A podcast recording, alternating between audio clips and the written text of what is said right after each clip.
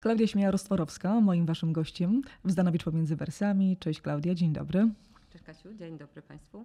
Temat filmu jest bardzo szeroki. Właśnie nie powiedziałam producent film, a powiedziałam producent filmowy, prawda? Gdzieś sama się zastanowiłam. A temat jest bardzo szeroki. Mam tutaj, zobacz, całą listę pytań, wątków przeróżnych. a, ale zastanawiałam się mm, najpierw, jakie pytanie Ci zadać i w którym kierunku chciałabym, żeby nasza rozmowa poszła. I e, zastanawia mnie, jak bardzo życie producenta i generalnie filmu zmieniło się po pandemii. I czy w ogóle zmieniło się? Hmm, nie wiem, czy pamiętam jeszcze, kiedy to było, kiedy ta pandemia była.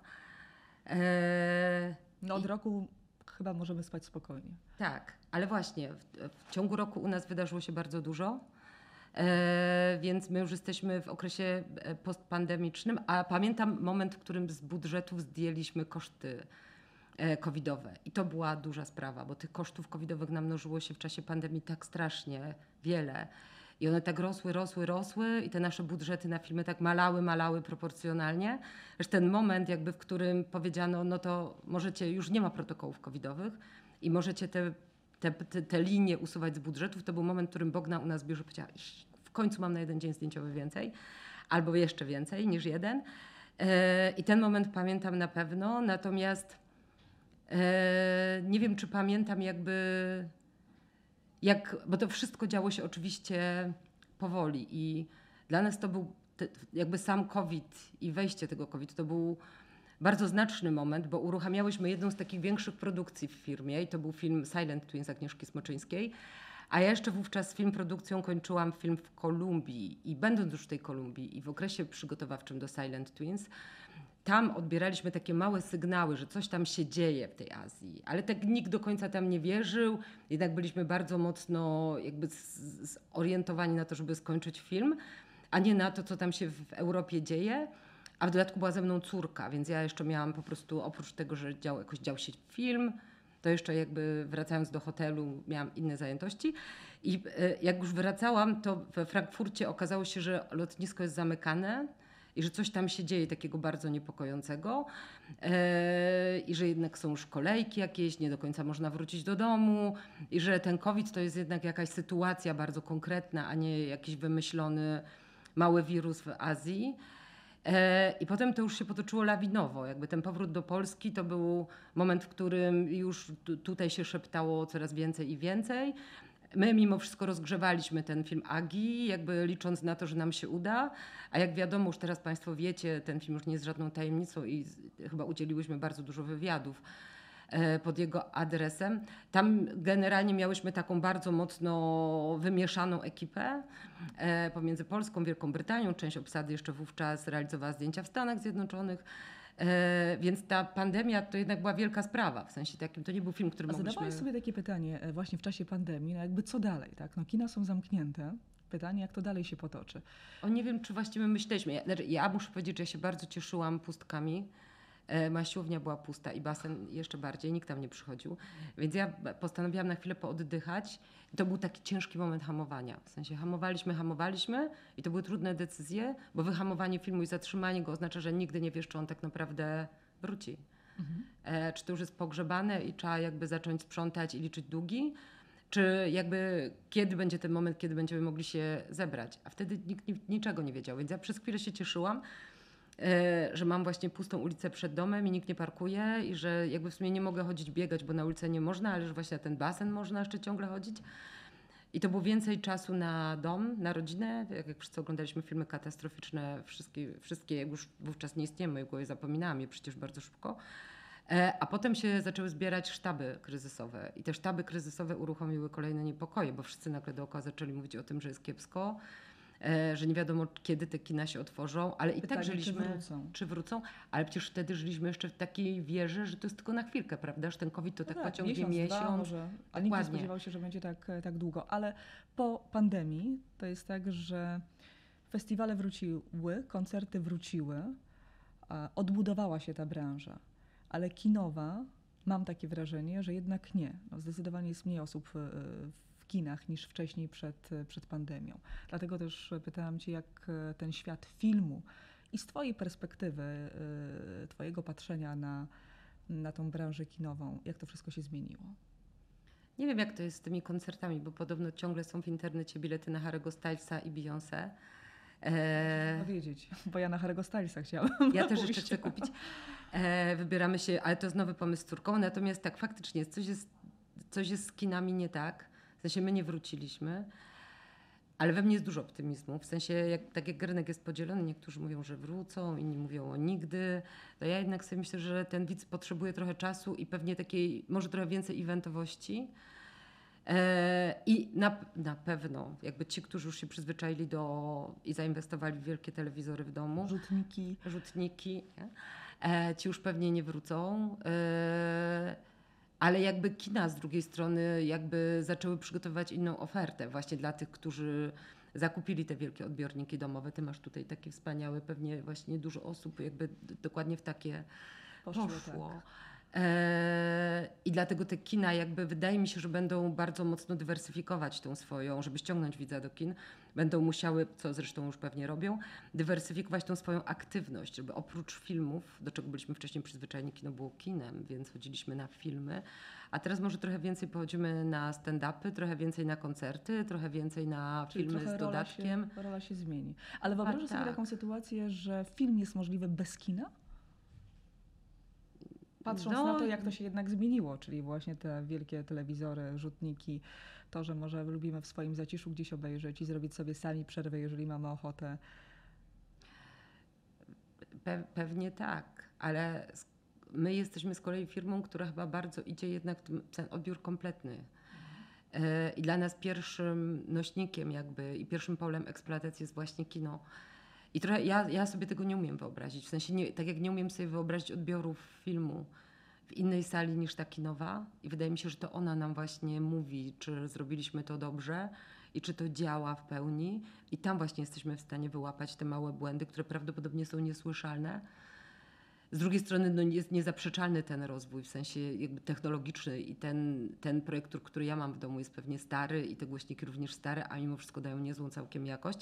Więc pewnie tak, wolałabym wierzyć w to, że jednak ludzie nadal będą jakby szukali tej rozrywki w sposób kompletny i nie mam na myśli jakby popcornu, Coca-Coli yy, i filmu jako dodatku, tylko jakby, że to jednak się będzie wiązało z tym czuciem jakby i odbiorem jakościowym, że jednak będą chcieli ten film zobaczyć i usłyszeć, co jednak cały czas gwarantuje dobra sala kinowa.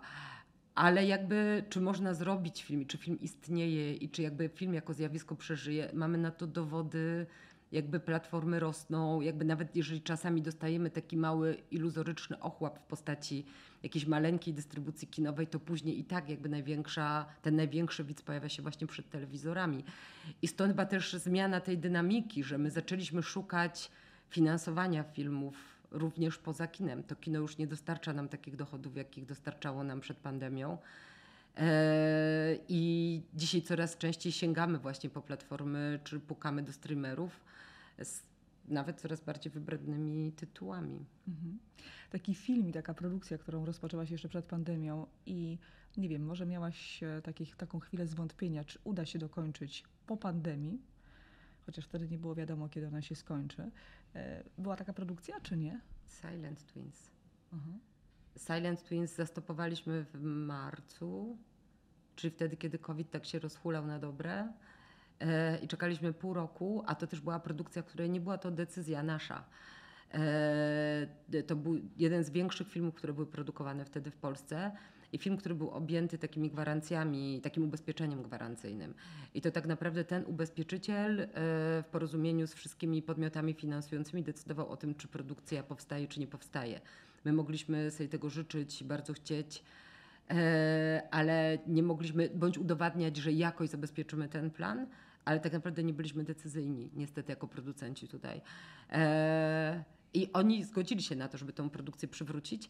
I jak już wszystkie te decyzje zostały podjęte, my zaczęłyśmy z Agnieszką oddychać, że to się dzieje, wracamy, odrabiamy jakby ten okres przygotowawczy, a nawet się ucieszyłyśmy, bo temu filmowi dało to dobry oddech i ta izolacja trochę pomogła Agnieszce wejść głębiej w postaci, jakby one izolowane, ona izolowana w tym okresie, więc czułyśmy, że ten okres też dobrze na nas działa. Natomiast moment, w którym y, zaczęłyśmy z Bogną i Beatą stawiać te produkcje znowu do pionu, y, to był moment, w którym pojawiła się druga fala covidowa brytyjska. i zastopowała nas po raz drugi, prawie. Wtedy pamiętam, że odebrałyśmy taki telefon któregoś dnia, że mamy, że oni nas stopują, w sensie ubezpieczenie nie, jakby nie obejmie gwarancją tego projektu, bo wiadomo, że my nie jesteśmy w tym momencie zagwarantować przelotów brytyjskiej ekipy z Wielkiej Brytanii do Polski. To był moment, w którym stanęły loty, nic nie latało, a na granicach między jakby takich bardziej jakby możliwych do przebycia samochodem pojawiły się straszne korki, więc jakby nic nie wskazywało na to, że my możemy sobie z tym problemem w sposób normalny poradzić. Ale dostałyśmy chwilę czasu na zastanowienie, wtedy z ogromną pomocą nam przyszły wszystkie instytucje okołofilmowe i nie tylko one. I udało nam się wyczarterować dwa samoloty, które nam tą ekipę przywiozły tutaj. I to była taka trochę mission impossible, ale jakby uda, udało się i dzisiaj z naszej perspektywy mówimy, że jakikolwiek kataklizm by się nie pojawił, podobny do kowida, to już troszeczkę więcej wiemy, szlaki, jak, tak, jak, jak sobie z nim radzić. Pomyślałam o innym, co prawda, filmie, o Pamfirze, bo to też zdjęcia do tego filmu rozpoczęły się jeszcze przed pandemią i ta produkcja stanęła, ale rozumiem, że została dokończona po pandemii, zresztą nie, nie, niedawno była premiera w Polsce. Tak, wspaniały film i film, który otarł się o dwa dramaty, i o COVID, i o wojnę. I, i ch chyba on jakby działał na nas, ja dlatego właśnie jakby wypowiadam Silent Twins na pierwszym miejscu, bo to był film, który organizowaliśmy tutaj, mhm. Więc my podwójnie czuliśmy skutki wszystkiego, wszystkich ograniczeń, które były na bieżąco wprowadzane. A Pamfir, który miał zdjęcia na Ukrainie, był troszeczkę bardziej odizolowany od takich większych metropolii miejskich, co dawało troszkę oddechu, bo jednak na tych wsiach jakby ta kontrola była trochę bardziej możliwa. Ale z kolei wojna. Natomiast wojna chwilkę później, e, natomiast moment, w którym uruchamialiśmy zdjęcia, to był jeszcze moment, w którym myśleliśmy, że to będzie troszeczkę szersza e, kolaboracja autorska między Polską a Ukrainą i tam miał pojechać polski operator. I faktycznie jakby pandemia zatrzymała ruch międzygraniczny i polski operator został w Polsce i nie mógł filmu dokończyć, mimo tego, że to on rozpoczął wszystkie próby. E, więc to była konsekwencja autorska, która jakby wydarzyła się, czy tam jakby naszego wkładu, jakby takiego kreatywnego. E, natomiast w chwili, w której film był już w postprodukcji i dostaliśmy pierwsze jakby takie przecieki kaneńskie, że e, film się dostał do jednej z sekcji kaneńskich, wybuchła wojna i znowuż trzeba było ten film jakby odratowywać troszeczkę. Mm. I nie chcę, żebyśmy tutaj wyszły na kogoś, kto po prostu film odratował, natomiast faktycznie on miał bardzo jakby krótki okres postprodukcyjny i bardzo intensywny ten harmonogram i my byliśmy najbliżej, w sensie można było ten materiał przetransferować do Francji albo do nas, natomiast u nas nie dość, że wydarzyło się to bardzo szybko, w sensie takim dokonaliśmy tego transferu materiałów do Polski w ekspresie, to jeszcze na takim naprawdę wspaniale zachowali się nasi, part- nasi partnerzy filmowi. I z pomocą finansową, bardzo konkretną, wyszedł Polski Instytut Sztuki Filmowej. E, pojawił się przy tym projekcie wówczas nasz taki stały, nasza taka stała firma, która z nami współpracuje. Niezwykły absolutnie mecenas filmowy, firma Moderator Inwestycje z Bydgoszczy. I wówczas tym filmem zainteresował się Gutek Film, który również postanowił go podratować troszkę finansowo. Co była, ta pomoc finansowa wydaje się być nieduża w momencie, w którym zliczyłyśmy te pieniądze, ale ona była bardzo znamienna, bo ten film w momencie wybuchu wojny stracił całkowicie finansowanie po stronie ukraińskiej, czyli te wszystkie raty, które były do wypłacenia e, jeszcze przez Instytut, Ukraiński Instytut Filmowy zostały zatrzymane z oczywistych powodów, po prostu nie, jakby musiały te środki być przekierowane w inne miejsca. E, i, a z drugiej strony mieliśmy trzy miesiące na skończenie filmu, czy dwa. E, więc ważne jest, to nie jest film o wojnie. To nie jest film o wojnie, to jest film, na który zresztą nie będę Państwu opowiadać tutaj. Nie, to zostawmy taką... Bo jest teraz w kinach, więc zapraszamy bardzo. Nie zdradzajmy tak. Właśnie o czym jest, natomiast no, też świetne recenzje zebrał ten film, między innymi The Guardian, ale nie tylko, prawda? Bardzo mocny i przejmujący obraz. Czy jest taki film, tematyka, albo nie wiem, gatunek to może niekoniecznie, ale film, którego produkcji byś się nie podjęła? To jest jako producentka wiele. Filmowa. Wiele. I oczywiście jedna strona to są moje indywidualne decyzje, druga to są decyzje firmy, które podejmujemy razem. Mamy przecinek, no bo biznes jest biznes. Te, no, może nie wiem, czy to można o nas nie. powiedzieć, no bo my jesteśmy ciągle jeszcze kwalifikowane jako firma zajmująca się głównie produkcją kina autorskiego, czy tak zwanego art house'u, które niekoniecznie łączy się z biznesem. Wydaje mi się swoją drogą, że pandemia właśnie odwróciła jakby te proporcje i o ile wcześniej byłyśmy gdzieś na dole i pamiętam, że kiedyś moi koledzy, którzy dokonywali takiej statystyki rynku, czy w ogóle analizy rynku dystrybucyjnego, przynieśli takie zestawienie filmów i te nasze dokładnie zamykały listę. My nigdy nie otwierałyśmy niczego, żadnej dziesiątki, my kończyłyśmy po prostu Aha. tą listę. I to tak ostatnie tytuły, wszystkie praktycznie, to były nasze tytuły madansowe, które z wielu powodów musieliśmy również same wprowadzać do dystrybucji. I ja nie wiem, czy jestem w stanie powiedzieć, jakby, czy istnieje taki film, którego bym nie wyprodukowała.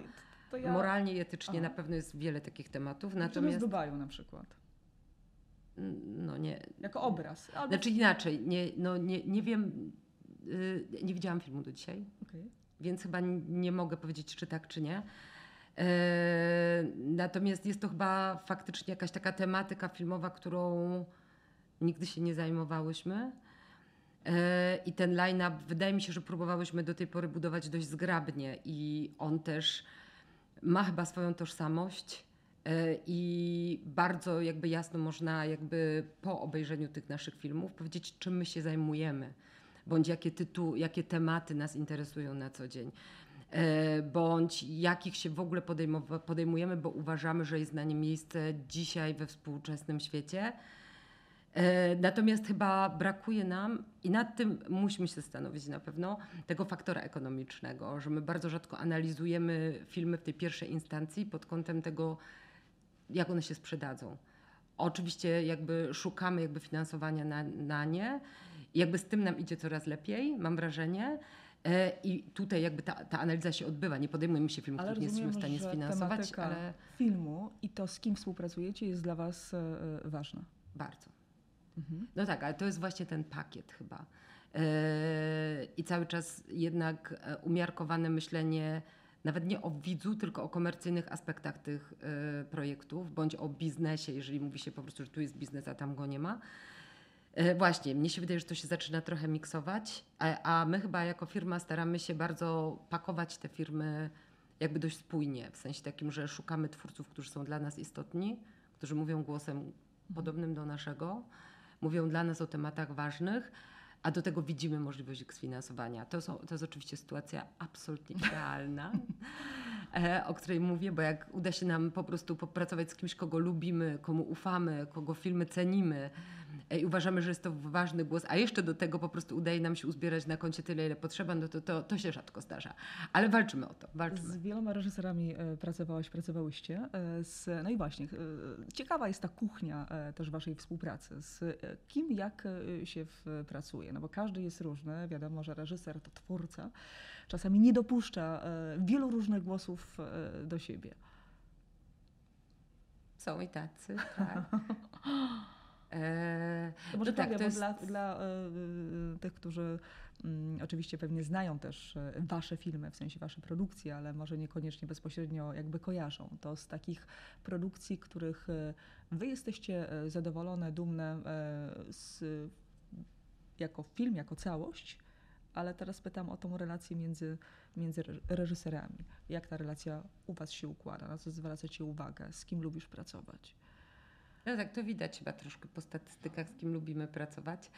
Yy, ale jest, jest w tym duża prawda, że nie, nie da się do tego przyłożyć wspólnego mianownika.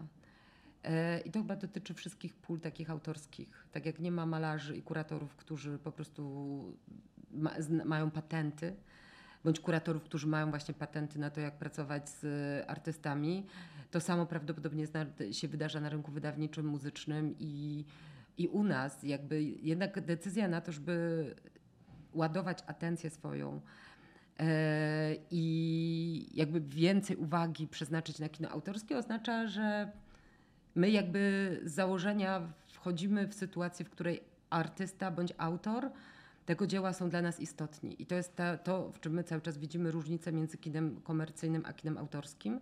Gdzie w kinie komercyjnym jakby można uznać, że to jest rzemieślnicza sytuacja troszkę bardziej niż w kinie autorskim, czy nawet dużo bardziej. Tutaj jakby my staramy się budować te relacje. Nie zawsze nam się to udaje swoją drogą, ale jest ona dla nas istotna. W sensie nie wyobrażam sobie pracy i kontynuacji pracy z reżyserem, którego nie cenię, z którym nie jestem w stanie prowadzić dialogu, z którym możemy się nie zgadzać, ale jednak prowadzimy polemikę na temat tego dzieła, które jakby tworzymy i, i który nie będzie w jakiś sposób bliską mi osobą. To są szalenie jakby dynamiczne i yy, no i jakby takie intensywne jakby romanse, w które wchodzimy. Czasami przeradzające się w związki, wieloletnie. I samo wyprodukowanie filmu nie trwa dwa miesiące, czy, czy tam trzy. To tyle ile zdjęcia, tylko to są używając lata. Tej metafory, z kim najdłużej trwa? Chyba, no, na, gdyby liczyć po czasie, to była to dwa filmy zrobione z Agnieszką Holland, przy czym Obywatel Jones pakowany wiele lat.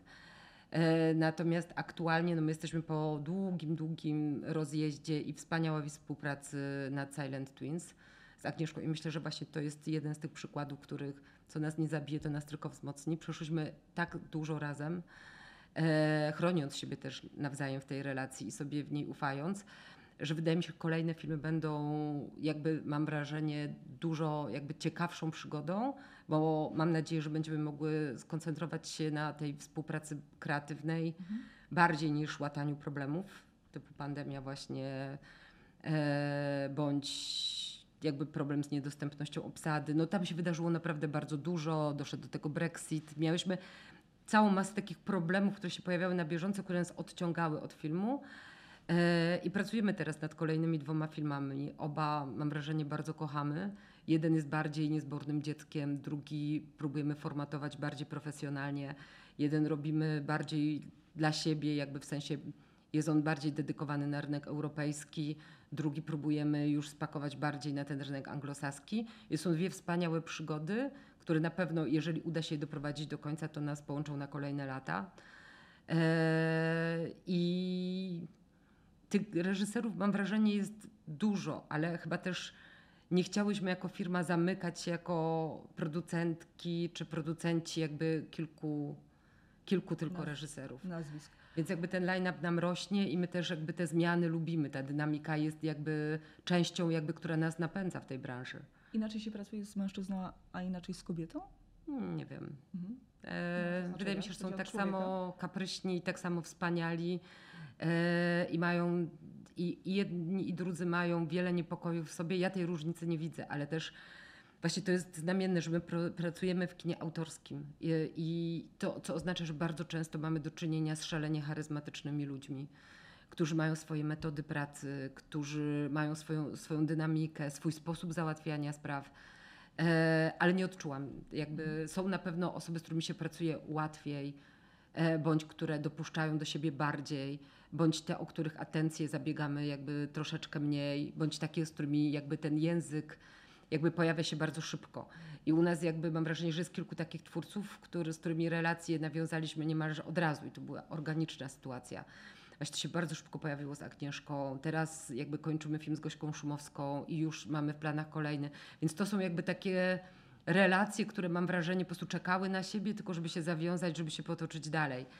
Eee, ale nie, nie widzę różnicy między chłopakami i dziewczynami. A była taka sytuacja, że scenariusz był e, świetny, tematyka wam odpowiadała, ale jednak nie kliknęła na tej linii producent i reżyser. Musieliście sobie podziękować.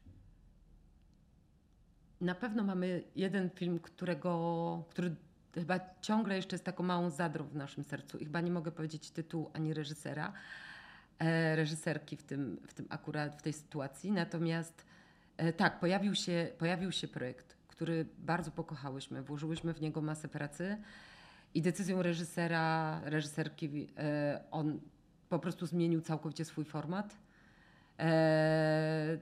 i język, przez co po prostu on nie mógł już być zrealizowany w naszej firmie, ale to była, to była bardzo długa potyczka, ponad prawie dwa lata pracy, z dużym zaufaniem i do tej reżyserki, i do materiału, który robiłyśmy. Myślę, że to był jeden z tych tekstów właśnie poświęceniowych, że my jakby dawałyśmy bardzo mm. dużo będąc bardzo wcześnie. Te, te, te wcześniejsze etapy robienia filmów są bardzo bolesne, bo one są zazwyczaj niepłatne.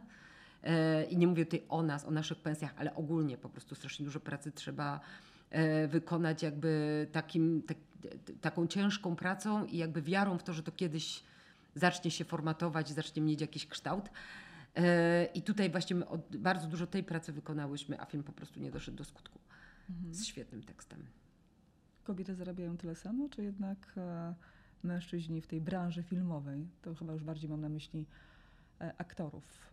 Jednak jest cały czas dysproporcja, bo to, że ona była, to wiem. Myślę, że wiemy. Pytanie, jak teraz wygląda? Myślę, że bardzo równamy. Yy, I jeżeli tutaj gdzieś się pojawiają jakiekolwiek dysproporcje, to myślę, że bardziej reprezentacyjne yy, niż wynagrodzeniowe. My mamy zasadę, którą właśnie przejęłyśmy zgrabnie z rynku yy, anglosaskiego, która się nazywa M F N, czyli wszędzie jakby, jeżeli pojawia się trzech producentów, to niezależnie od tego, czy to są panowie czy panie, wszyscy są tak samo wynagradzani, yy, bądź mają takie same warunki zapewnione. I staramy się o tym rozmawiać, w sensie staramy się bardzo pilnować tych parytetów finansowych. Natomiast mamy problem z reprezentacją i jakby faktycznie jest kobiet cały czas bardzo niedużo na planach, zwłaszcza na planach, bo jakby w tych, jakby wiecie, jest bardzo dużo scenarzystek, mamy bardzo dużo osób w biurze płci kobiecej, natomiast moment wejścia na plan to jest właśnie moment takiego uderzenia, gdzie cały czas po prostu mamy tą reprezentację w pionach tak zwanych pięknych, a w technicznych nie ma, które przeważają jednak na planie. Więc wydaje mi się, że nie, że tutaj jakby gdzieś to jest pewnie kwestia indywidualna producentów, podejścia. My się staramy bardzo równać. Ale może też dlatego, że same jesteśmy dziewczynami, więc nam trochę bardzo może zależy łatwiej, na tym. Albo nie wiem, no, łatwiej to nie, bardziej zależy, bo to jest tak. Chyba dobre określenie. Jest. Um. Ale nie, chyba nie używałyśmy nigdy tego argumentu tutaj w rozmowach. W sensie nie mówiłyśmy chłopak, dziewczyna, więc musimy jakby tutaj komuś podciągnąć do góry, bądź jakby obniżać. Po prostu wydaje mi się, że to się dzieje automatycznie i jakby ta zasada jakby takiej równości, bądź jakby wypłat, jakby, które są jakby proporcjonalne, to jest chyba dobre słowo, ona po prostu funkcjonuje i wydaje mi się, że my się bardzo nad tym nie zastanawiamy, ale też nie widzimy dysproporcji. Mhm. Pytam o to, bo swego czasu dosyć głośno się o tym mówiło, nie tylko o takim rynku no, stricte już naszym polskim, ale głównie amerykańskim i do dzisiaj słychać bardzo mocne głosy i to takich topowych aktorek, które wręcz no, widać tą bardzo dużą dysproporcję między topowymi aktorami kontra aktorkami. Więc tak sobie pomyślałam, że schodząc tutaj na nasze podwórko polskie, dalej ten problem funkcjonuje i, mm. i jest jeszcze pewnie wiele do, do zrobienia. Ja nie wiem tylko, czy on się nie pojawia bardziej jakby właśnie w tych komercyjnych jakby sytuacjach, bo mówiąc o naszym kinie, ono bardzo często mówi, jest flat, jakby, który jesteśmy w stanie zapłacić, bo jesteśmy w budżecie niedużym jak na to przedsięwzięcie, które robimy. W związku z czym to jest sytuacja take it or leave it i jakby tam możemy jakoś pracować nad tym wyrównaniem stawek. Mhm. Przechodząc dalej do kulis i tego, co jest też bardzo ciekawe i, i nas wszystkich de facto interesuje, bo widzimy pewne oczywiście osoby już w konkretnych rolach na, na, na, na obrazie, ale ta praca, czyli reżyser, producent, aktor też jest szalenie interesująca, jak to wygląda właśnie od kuchni. Taki aktor, bo przecież nie działasz absolutnie tylko na rynku polskim, ale europejskim yy, i nie tylko zagranicznym. Yy, kogo naj, najmilej wspominasz? Kto przychodzi ci do głowy? A może są takie nazwiska, yy, albo tacy w ogóle aktorzy, gdzie yy, jak widzisz ich w scenariuszu, to już gdzieś tam ciarki przechodzą, bo wiesz, że nie będzie, mimo świetnej gry, wiesz, że nie będzie to łatwa yy, współpraca. No tak, są tutaj dwa mikrofony i dwie kamery. E, nie da się nic ukryć. Więc właśnie, tak, tak, trzeba uważać troszkę bardziej. E, tak, na pewno tak jest. Na pewno są osoby, z którymi pracuje się lepiej, co wcale nie oznacza, że one wnoszą e, ten poziom gry aktorskiej, bądź ten poziom jakby wkładu autorskiego czasami, który jest jakby wymagalny. Jakby znowuż to jest jakby troszkę tak jak w pracy z reżyserami, którzy, dla których jakby ta praca często, albo w ogóle czasami kosztuje ich troszeczkę więcej jakby nakładu, jakby wejście w film i wydaje mi się, że to też jakby jest związane z kreowaniem ról aktorskich, które pojawiają się, tych, zwłaszcza tych bardziej wymagających, i na pewno jest, jest kilka nazwisk, które my absolutnie kochamy, jest kilka nazwisk, na które troszeczkę ciarek mamy, ale z drugiej strony jakby są też nazwiska, w których jakby mimo tych ciarek jakby i tak się decydujemy na współpracę, bo widzimy tę jakość później na ekranie. I to Zdrażę jest bardzo trudne. Nazwiska. E, nie no, mamy... Wydaje mi się, że gdybyśmy miały zrobić taką statystykę jakby naszych topów, to jest w tym taka mieszanka jakby polskich aktorów i aktorek i zagranicznych. Wydaje mi się, że właśnie z tych zagranicznych mieliśmy fantastyczne doświadczenie pracy i jakby ogromnego też pokazu, ogromnego profesjonalizmu przy tym poprzednim filmie anglojęzycznym, który jeszcze nie wyszedł na rynek, a już niedługo. I była to adaptacja życiorysu czy biogramu Amerykanki, która bardzo wcześnie wyjechała ze Stanów, żeby zrobić karierę w Rosji baletową. Ta kariera się potoczyła z bardzo wieloma zakrętami.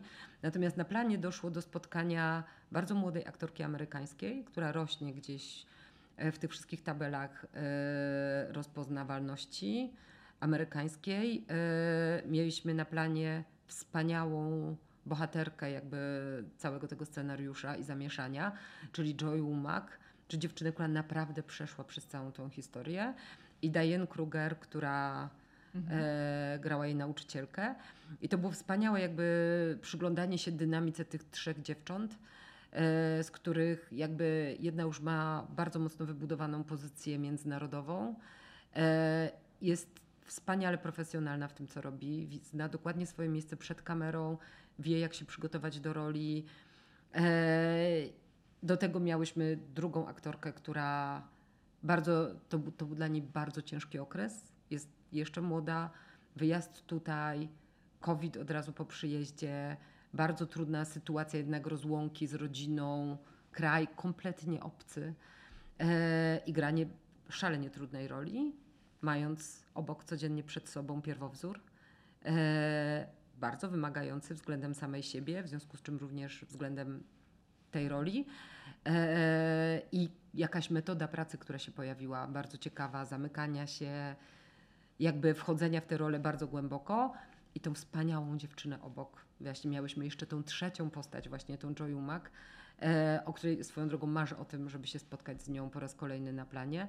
Ale właśnie to są sytuacje, które się zgadza, zdarzają, gdzie to wszystko zaczyna współgrać ze sobą, gdzie jakby te elementy, których nie jesteśmy pewni do momentu, w którym nie pojawią się razem, tym bardziej, jeżeli jakby właśnie w tym okresie pandemicznym nie mieliśmy czasu robić prób, takich realnych prób, nie jesteśmy w stanie ściągnąć tych aktorek z dwóch krańców świata, posadzić ich w jednym pokoju, jakby doprowadzić do tego, żebyśmy sami widzieli, czy ta chemia zadziała, czy nie. To są szalenie trudne momenty na początku, ale wspaniałe jest jakby przyglądać się temu, jak to rośnie na planie i jak tam wytwarzają się te relacje. Zresztą to samo się wydarzyło przy Silent Twins, gdzie dziewczyny były absolutnie cudowne, cudowne.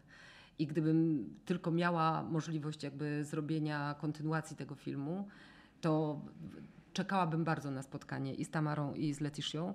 Dwie absolutnie cudowne aktorki, wspaniale zdolne i do tego cudowne jako, jako osoby. A teraz tak prywatnie mogę cię zapytać o Pattisona? Mm. No właśnie, to jest jedna z tych osób, której myślę wszyscy się boją. E, w sensie, że to będzie ta lista e, wymagań i bardzo trudny, bardzo trudna współpraca, a jest zupełnie odwrotnie. E, I to jest człowiek, który jakby bardzo się starał jakby wejść w warunki produkcji, w której jest, które na pewno odbiegały e, od tych produkcji, z którymi ma do czynienia w Stanach. My byliśmy bardzo niedużym filmem. E, robionym pomiędzy dwoma krajami, e, gdzie większość była nakręcona w studio w Niemczech, e, z polską ekipą charakteryzatorską i to były pierwsze osoby, z którymi się widywał codziennie rano. Natomiast to był człowiek z wspaniałym szacunkiem, jakby wszyscy go tam naprawdę wspaniale wspominają w całej ekipie.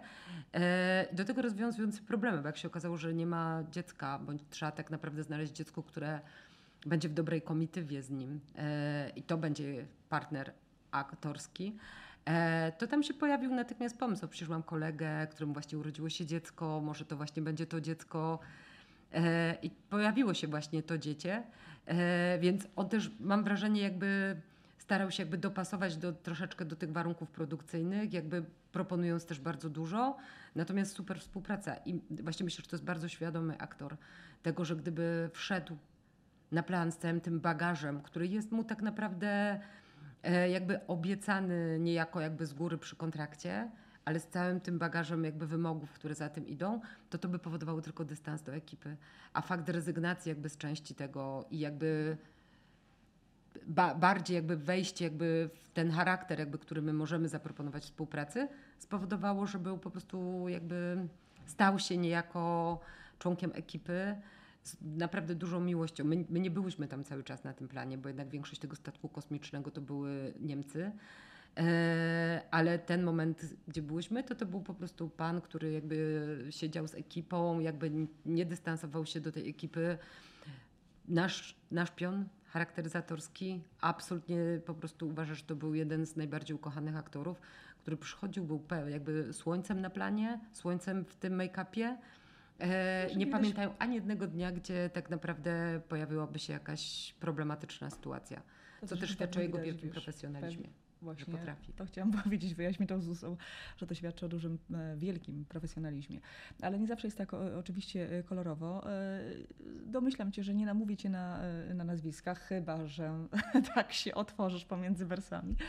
Ale no bo świetnie jest, jeżeli mamy trochę inne być może zdania, albo może obawiamy się, jak ta współpraca będzie wyglądała, a jesteśmy mile zaskoczeni, ale czasami jednak wygląda to zupełnie inaczej. Z takich najdziwniejszych, może najdziwniejszych, ale takich zaskoczeń dla ciebie, mniej pozytywnych, a propos może wymagań różnych, z którymi spotkałaś się też na planie przez różnych aktorów, czy polskich, czy, czy zagranicznych, gdzie no...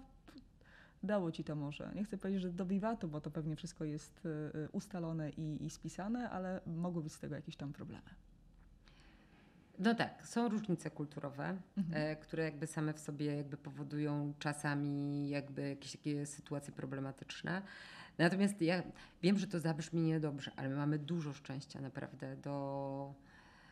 do ludzi, z którymi pracujemy i aż tak pewnie niewiarygodnie jakby tutaj, jak mówię, że my tych problemów mamy niedużo i to jest prawda, że jakby na poziomie obsady, jeżeli o tym mówimy, to albo to jest kwestia jakby naprawdę konkretnych castingów, w których ci ludzie też wyrażają zgodę na branie udziału w bardzo konkretnym przedsięwzięciu, czyli jeżeli zgadzają się na to, że nie idą do serialu po prostu, który kosztuje miliony, bądź komercyjnego filmu, który kosztuje miliony, bądź studyjnej produkcji, tylko przychodzą do nas, gdzie ten budżet jest prawdopodobnie trzydzieści razy mniejszy, to znaczy też, że jakby wiedzą, w co wchodzą trochę.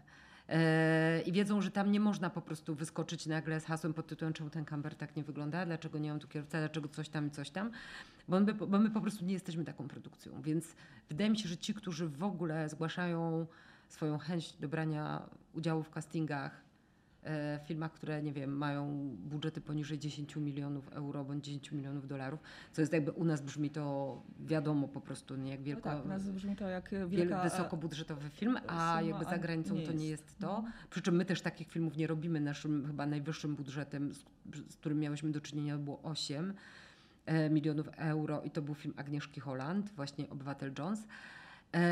Ale właśnie to są tak duże różnice, kolosalne wręcz, że jakby tutaj nie ma miejsca po prostu na jakiekolwiek marudzenie. Więc jeżeli ktoś tutaj przyjeżdża, musi się na to jakby zgodzić. To, co nas dotyka jakby niejako, jakby to są kwestie organizacyjne. Ogromne problemy czasami z wizami. Nie wszyscy jakby, którzy tutaj przyjeżdżają, mają zezwolenia na pracę, na pracę w Unii. Praca z gildiami amerykańskimi, która jest cały czas dla nas nowością tutaj. Jakby my nie obsługujemy na tyle dużo produkcji anglosaskich, żeby wchodzić w to łatwo i, i wrzucać. Po prostu mamy aktora z amerykańskiej gildii, no to po prostu bez problemu znajdujemy tutaj ludzi, którzy e, będą dostarczali chociażby dokumentację raportową do sagu. Tak nie jest, to jest trudne. E, za tym też idą oczywiście inne protokoły covidowe, no tej biurokracji jest strasznie dużo. Innej oczywiście i znowu to jest kwestia kulturowa, bo gdybyśmy to robili na co dzień, to by nas to w ogóle nie dziwiło, przez to, że my podpisujemy te umowy tutaj inaczej, to jakby nie, jakby nie zdajemy sobie czasami sprawy z tego, że mogą się pojawić jakieś nowe wymogi, ale chyba nie mam takiej jakiejś dobrej kontrowersji do opowiedzenia, bo nas niewiele tutaj jakby spotykało, poza takimi naprawdę bardzo klasycznymi sytuacjami, że ktoś chciał przyjechać z rodziną na długo, potrzebował po prostu bardzo konkretnej szkoły, przedszkola albo jakby jakiegoś takiego treatmentu, który był kontynuacją czegoś po prostu, co było za granicą. Eee, bardzo ciężko przechodziłyśmy właśnie te produkcje covidowe, bo one jakby powodowały też, że musieliśmy mieć całą obsadę tutaj na stand-by przez dużo dłuższy okres, czyli nawet do Silent Twins na jednodniówki nie, nie, nie ściągaliśmy ludzi na jeden dzień, tylko jeżeli oni mieli trzy dni rozrzucone, normalnie to byłby samolotami z powrotem, a my trzymałyśmy po prostu ludzi tutaj u nas na miejscu, nie mogąc im tak naprawdę proponować żadnego entertainmentu, tylko siedzieli w mieszkaniach, eee, więc średnia to była przyjemność przyjechać do Polski i przesiedzieć ten czas w domu e, albo w wynajętym mieszkaniu. No ale to, to, to była ta rzeczywistość. Natomiast mamy, mamy naprawdę dużego fuksa. Świetnie to brzmi. Naprawdę. O, wspomniałaś, poruszyłaś bardzo ciekawy wątek a propos też nakładu na film. W Polsce, jak film jest robiony do kwoty, nie wiem, dziesięciu milionów, może popraw mnie, jeżeli, jeżeli się mylę, to nam się wydaje, że to już jest po prostu bardzo duży budżet, kontra dziesięć milionów, ale euro, gdzie nie jest dużym budżetem na zupełnie inny rynek, prawda, europejski i zagraniczny, już mówiąc bardzo ogólnie. Z czego wynikają te dysproporcje? One, to, to się zmienia i faktycznie dziesięć milionów jeszcze polskich złotych do niedawna to był duży polski budżet, a teraz jesteśmy w definicji średniego budżetu, w którym da się zrobić współczesny film o jakichś takich średnich rozmiarach. W sensie na pewno on się nie może dziać już w wielu krajach, on już się nie powinien, nie powinien dotykać historycznych tematów. I nie ma tutaj żadnych tajemnic, po prostu trochę równamy ze stawkami, trochę się cywilizujemy pod kątem prawa i zasad funkcjonowania rynku filmowego, a do tego doszła inflacja, doszły te przerwy covidowe, więc i trafik olbrzymi, który mamy na rynku, bo przecież tutaj dzisiaj znaleźć w naszym kraju człowieka, który jest wolny od jutra, jest niemożliwe. Eee, bardzo dużo po prostu produkujemy i to ma odbicie na te budżety, w tych budżetach. I zaczęły się też w Polsce pojawiać budżety powyżej dwudziestu, a nawet trzydziestu milionów, więc już nie jest to takim zaskoczeniem. Zaskoczeniem może być budżet, który widzimy tam dziewięćdziesiąt czy po prostu ponad sto. Natomiast wydaje mi się, że nawet z nimi się oswoimy, bo zaczęliśmy wychodzić na świat i to, że jakby zaczynamy koprodukować z już koprodukujemy z większością Europy, ale zaczynamy powoli koprodukować ze Stanami, powoduje trochę, że i tutaj jakby zaczynamy mieć nasz malusieńki udział w torcie. I super by było, żebyśmy jakby szli powoli, żeby to nie był taki skok, że nagle przeskakujemy z dwudziestu milionów do dwieście, bo oszalejemy po prostu i nie wiem, czy sobie damy radę z takimi produkcjami. Ale wydaje mi się, że to jest właśnie ten proces edukacji i otwarcia. Mamy więcej pieniędzy przecież w Polsce. Ostatnie lata i pojawienie się tych ulg podatkowych spowodowało ogromne zainteresowanie Polską. Potrzebowaliśmy roku czy dwóch testowych, żeby to się stało widoczne, że możemy nie tylko obiecać, ale również te pieniądze realnie dowieść. Natomiast my staliśmy się zauważalnym krajem na mapie światowej, do którego można przyjechać, nakręcić film z dobrą ekipą, zrobić to w profesjonalnych warunkach i dostać na to bardzo konkretne granty. Więc to jakby buduje nas i jakby też powoduje, że te budżety nam rosną. Pytam o te budżety, ponieważ znam opowieść zupełnie z innej strony osób, które zainwestowały w film i niestety te pieniądze, które zainwestowały od półtora miliona po pięć milionów, nigdy im się nie, mówię o ostatnich czasach, ciut przed pandemią, ale właściwie głównie po, po pandemii, nie odzyskały tych, tych pieniędzy. Co od razu sobie wywnioskowałam, że być może uzbieranie takiego budżetu na film większego niż dziesięć milionów, w momencie, kiedy jednak tracisz te pieniądze, może przynieść sytuację odwrotną. Mm, tak, ale nie wiem, czy jest jakakolwiek metoda bądź obliczeniowa tutaj, chociaż wiem, że powstają takie Excele, które dokonują jakiejś takiej kalkulacji właśnie, ile musi przyjść widzów do kina, żeby to Aha. się odzyskało. Natomiast wydaje mi się, że znów na polu tym, na którym pracuję ja i chyba nie dotyczy to tylko kina autorskiego, da się te parametry wyliczyć i z dużym prawdopodobieństwem wyjdzie tam minus. W sensie takim, że ci, którzy się łudzą, że zarobią, że zarobią no to obiecali sobie trochę po prostu sytuację niemożliwą albo po prostu zostali bardzo dobrze jakby Yy, bardzo dobre jakby parametry kreatywne zostały im przedstawione, także mhm. tam po prostu poszła wiara w to, że że to, że to będzie łatwy zarobek. To nigdy nie jest łatwy zarobek. My bardzo często mówimy o tym, żeby właśnie nasi inwestorzy dywersyfikowali te środki, żeby nigdy nie wkładali w jeden film, bo na jednym najprawdopodobniej się poślizną po to, żeby potem to odrobić może przy trzecim bądź przy czwartym.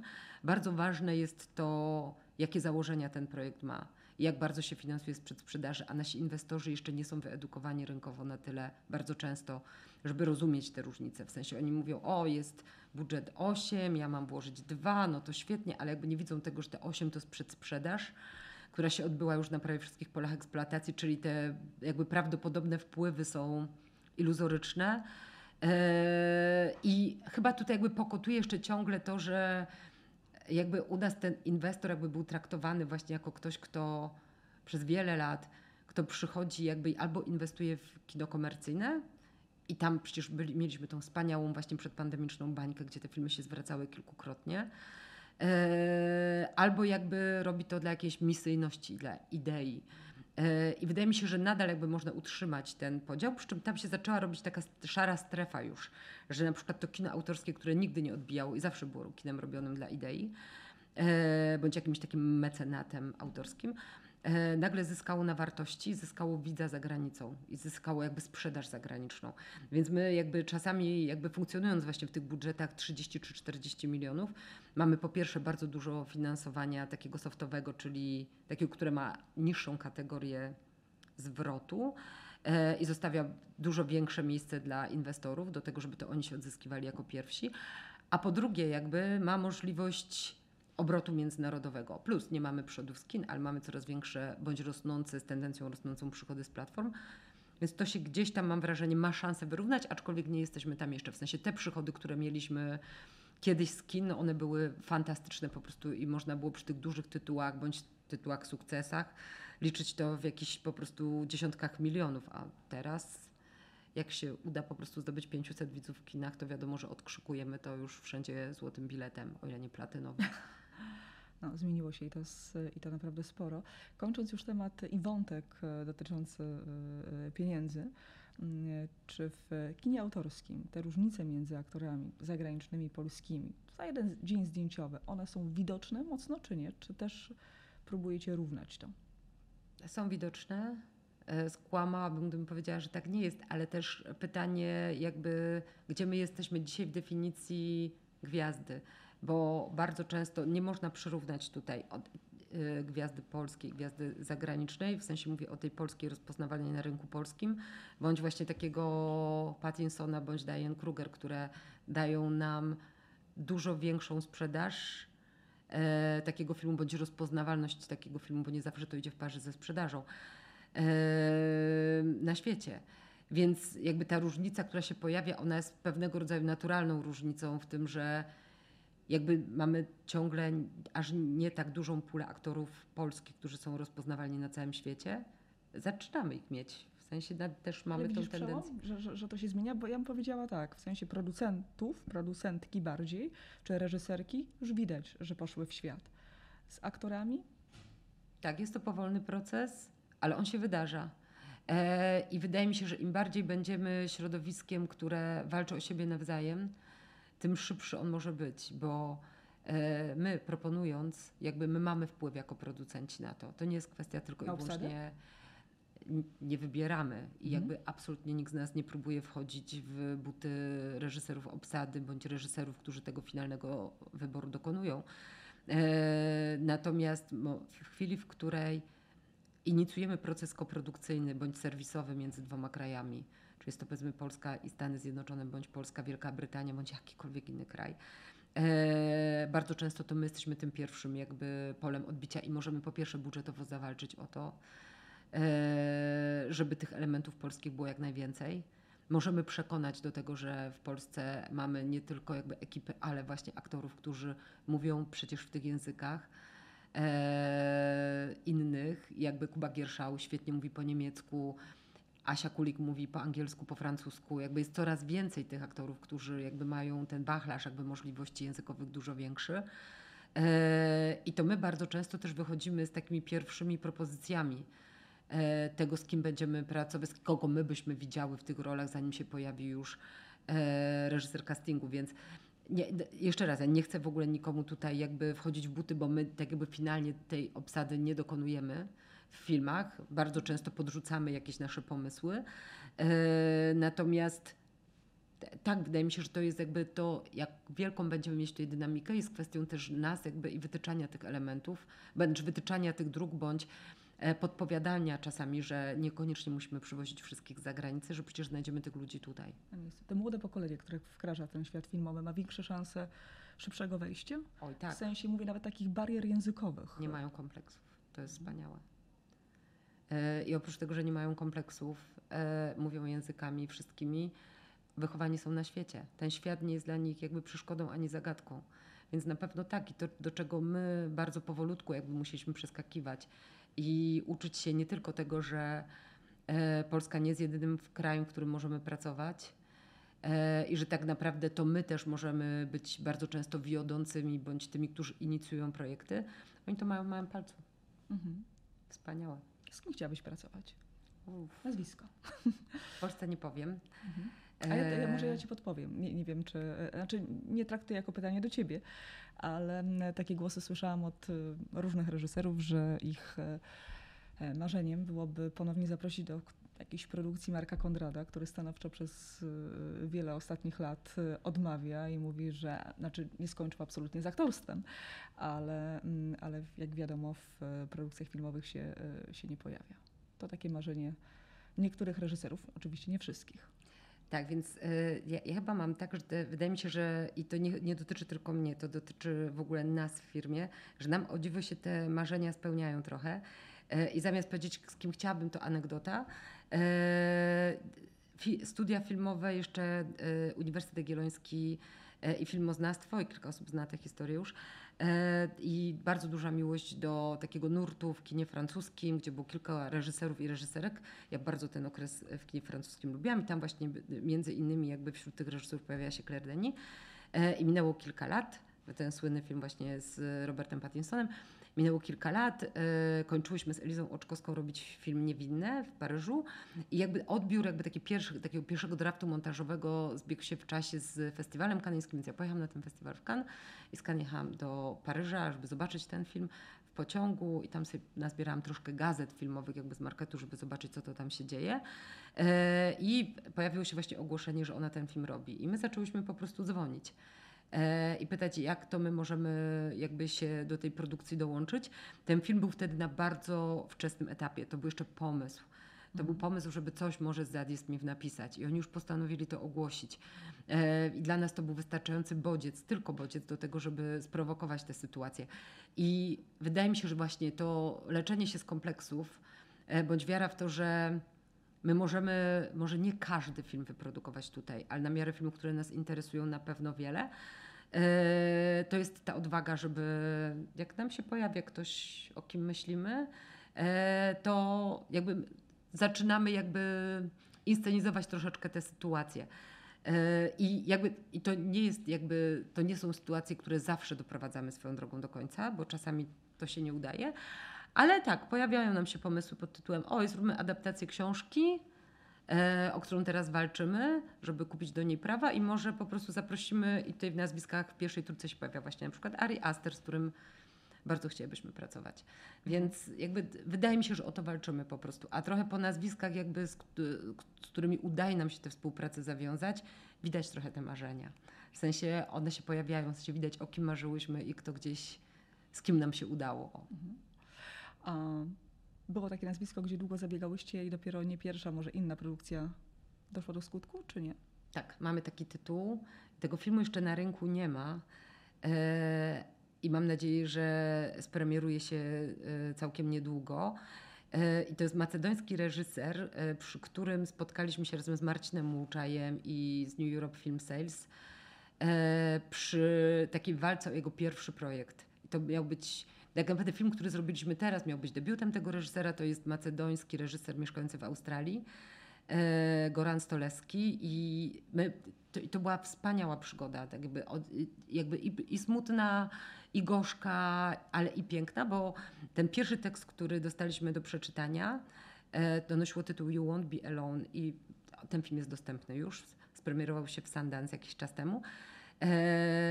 To właśnie nie miał być pierwszy film Gorana, ale film, który trafił do nas jako scenariusz, przepięknie napisany. I to był jeden z tych scenariuszy, który przeczytaliśmy wszyscy w firmie i wszyscy chcieliśmy go robić. W sensie wszyscy mieliśmy takie poczucie, że musimy o niego zawalczyć. E, przegraliśmy, w sensie polskie góry przegrały z serbskimi górami i ten film został tam zrealizowany. Ale jakby z tego kontaktu e, jakby on został nadal pociągnięty jakby i, i trochę zmonitorowane to, co Goran robi. E, I razem z New Europe Film Sales wyprodukowaliśmy jego trzeci film, który niebawem będzie miał premierę. Otworzyłaś kolejne pytania, ale już nie chcę pytać o nazwiska, ale e, ważna też jest tematyka. E, jest taka tematyka, myślę, że wiele oczywiście takiej, um, takiej historii jest jeszcze absolutnie do zrobienia, ale czasami na pewnych etapach naszego życia coś nam bardziej w duszy gra, a czas, e, czasami coś mniej. E, temat, który jeszcze nie zrealizowałaś, a chodzi ci po głowie. Hmm. Tak jak będzie się zastanawiała, to jeszcze mam jedno pytanie. Czy jak czytasz scenariusz, pytań mam wiele. Jak czytasz scenariusz, po ilu stronach jesteś w stanie wiedzieć, czy to już jest to, o co ci chodzi? Czy musisz przeczytać od deski do deski?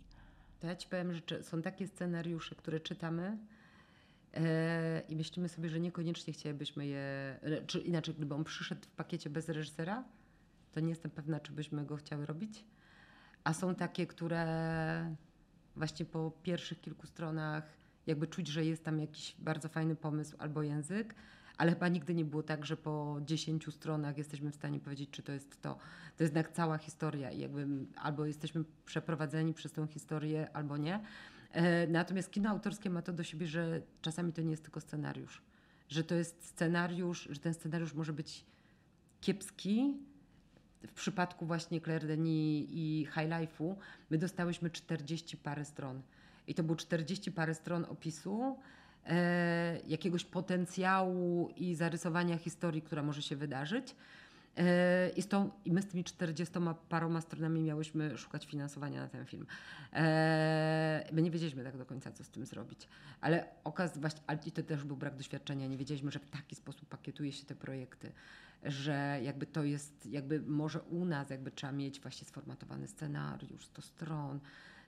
I do tego wszystkie jakby towarzyszące materiały, a przy tego typu reżyserach, którzy mają tak wspaniałe traki już i tak genialny dorobek i tyle festiwali za sobą wygranych i są absolutnie niekwestionowanymi królami bądź królowymi tego kina autorskiego, tam czasami wystarczy właśnie czterdzieści parę stron i jakiś pomysł. Mhm. I wiara albo zaufanie w to, że oni po prostu to rozwiną. I są takie pakiety. I my też na takie pakiety się czasami zgadzamy, czasami wiedząc naprawdę bardzo mało, czasami nie mając wcale dostępu do metody pracy tych reżyserów, tylko jakby nam jakiś dowód na to, że to się uda, dają poprzednie filmy. I trochę też tak jest ze scenariuszami, że są nazwiska, które przynoszą teksty, które są niezborne, które mogą być na początku albo są tylko pomysłem. Jeden z tekstów właśnie, który rozwijamy z Agnieszką Smoczyńską, to jest na razie pomysł, to był artykuł w gazecie. I na podstawie tego artykułu w gazecie my zaczęłyśmy jakby budować wokół. Tylko pytanie odwrotne, czy zawsze to duże nazwisko, albo nazwisko z drobkiem, bo to y, zawsze daje gwarancję, y, że cała ta współpraca y, pójdzie w dobrym kierunku i film odniesie y, no, sukces, tak? W jakimkolwiek y, wymiarze. Na pewno nie daje gwarancji, natomiast zwiększa prawdopodobieństwo. A do tego jakby my też mamy jakąś moc sprawczą, jakby wchodząc właśnie w takie ryzykowne projekty, jakby możemy się im przyglądać trochę więcej. Nie jestem pewna, czy, mogła, czy mogę zaryzykować stwierdzenie, że my możemy, czy my mamy realny wpływ na to dzieło, prawdopodobnie nie. E, możemy być takim ciałem doradczym i możemy się temu przyglądać. E, możemy pewne rzeczy wymuszać właśnie jakby w tym, że bardziej się postaramy o finansowanie albo mniej. W sensie jakby, że tutaj możemy dać więcej możliwości. Mhm. I albo jakby tym ograniczeniem jakby finansowania i nie chcę, żeby to zabrzmiało tak, że my jakby specjalnie ograniczamy finansowanie, bo nie znam ani jednego takiego przypadku. żeby producent pracujący z kinem autorskim jakby ograniczył jakoś finansowanie, wręcz przeciwnie, tam jest zawsze jakby za mało i my to wiemy. I też wiemy, że im więcej tych pieniędzy się tam pojawi, tym one mają większą szansę być po prostu lepszymi filmami. Natomiast mamy szansę wpływania na pewno, natomiast na pewno nie są te nazwiska gwarancjami, natomiast są bardzo dużym prawdopodobieństwem, jeżeli robi się to po raz kolejny, w sensie takim, że wchodzisz w współpracę z reżyserem, którego znasz, to znasz jego wady i zalety, znasz system pracy, potencjalny język, wiesz, czego możesz się spodziewać, jak również wiesz, jak blisko możesz być dopuszczonym do formatowania tego filmu. Więc tak to mówi o pewnych elementach możliwych i o tym, że możesz sobie wyobrazić, jaki film robisz. Natomiast są właśnie zaskoczenia i stąd prawdopodobnie to, że my też mamy sporo debiutów na koncie jako firma, bo ten element ryzyka jest wspaniały i wtedy tak, wtedy przeważa tekst wraz z tym, co ma do powiedzenia na ten temat reżyser. Ale nie wydaje mi się, żebyśmy miały taką sytuację jakby właśnie już ryzyka idącego aż tak daleko, że mówimy o, to tekst, którego jeszcze nie widzimy, w sensie jest niekompletny, bądź nie wierzymy w ten tekst, jakby idziemy... Idziemy z tym do przodu jakby z reżyserem, do którego nie mamy pełnego zaufania. Nie robimy takich rzeczy. Nie, nie, nie pamiętam takiego przypadku. Prywatnie. Kilka filmów, dwa tytuły, chociaż na twojej liście, które chciałabyś obejrzeć, a jeszcze nie miałaś takiej możliwości. Mam straszne zaległości. Ja nie, nie jestem, nie widziałam, to mo- mogę powiedzieć, że to jest praktycznie cały line-up kanański z tego roku, bo nie udało mi się obejrzeć prawie nic, a to są filmy, które wydaje mi się, że są bardzo istotne i jakby super by było po prostu je znać. I dlatego czekam na Nowe Horyzonty, bo to u nas zazwyczaj Cannes z marketem. Ale tak, to jest dla mnie kilkadziesiąt filmów, które bardzo chciałabym obejrzeć. Liczę na to, że Nowe Horyzonty kupiły licencję do tych filmów i że ja będę miała wspaniałych co najmniej pięć, o ile nie dziesięć dni we Wrocławiu. I to są na pewno te filmy. Jakby widziałam jeden, dwa. Mhm. I to jest bardzo mało. I jest cała masa seriali, które, które muszę odrobić. A właśnie, a, a propos seriali. No to a, aha. Prawie wszystko. Widziałam tylko Sukcesję ostatnio. I trzy odcinki Wednesday. To jest mizernie. Mizernie. Okej. Okay. Um, seriale mocno zmieniły i to um, może serialami zakończymy. Mocno zmieniły świat filmu?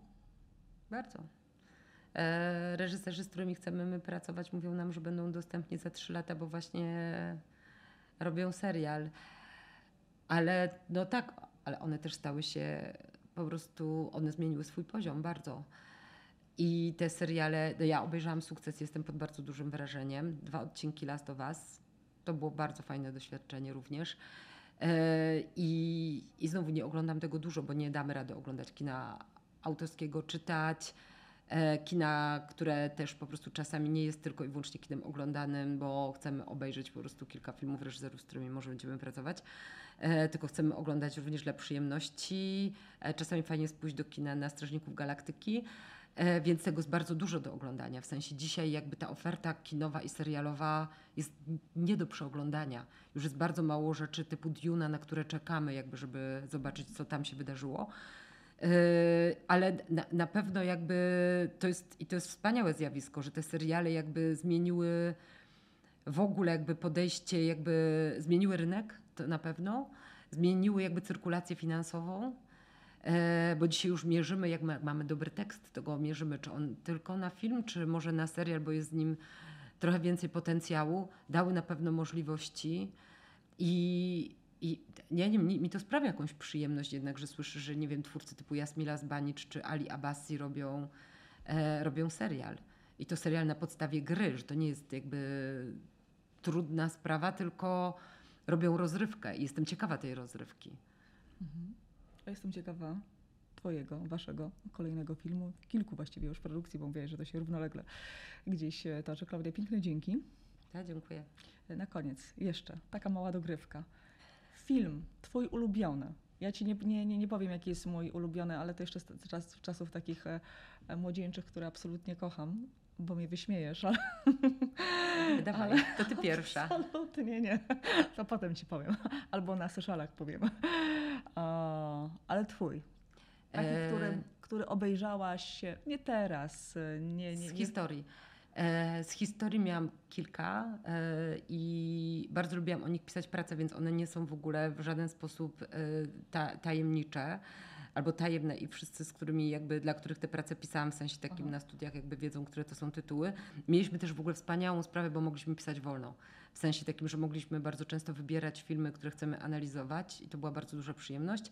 I u mnie bardzo długo na pierwszym miejscu był taki film niemiecki Strach zżerać duszę. E- Bardzo ciekawa propozycja, jakby myśl, myślę swoją drogą, że bardzo aktualny dzisiaj.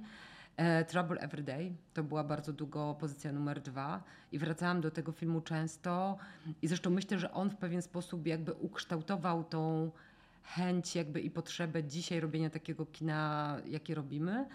E, Intymność Patrice'a Sherot, e, też chyba z dwie prace i Lekcja tanka Sally Potter. To były cztery filmy, do których, które były na półce i bardzo często do nich wracałam. Można też, można też zajrzeć do nich. Dzięki piękne. Bardzo dziękuję jeszcze raz.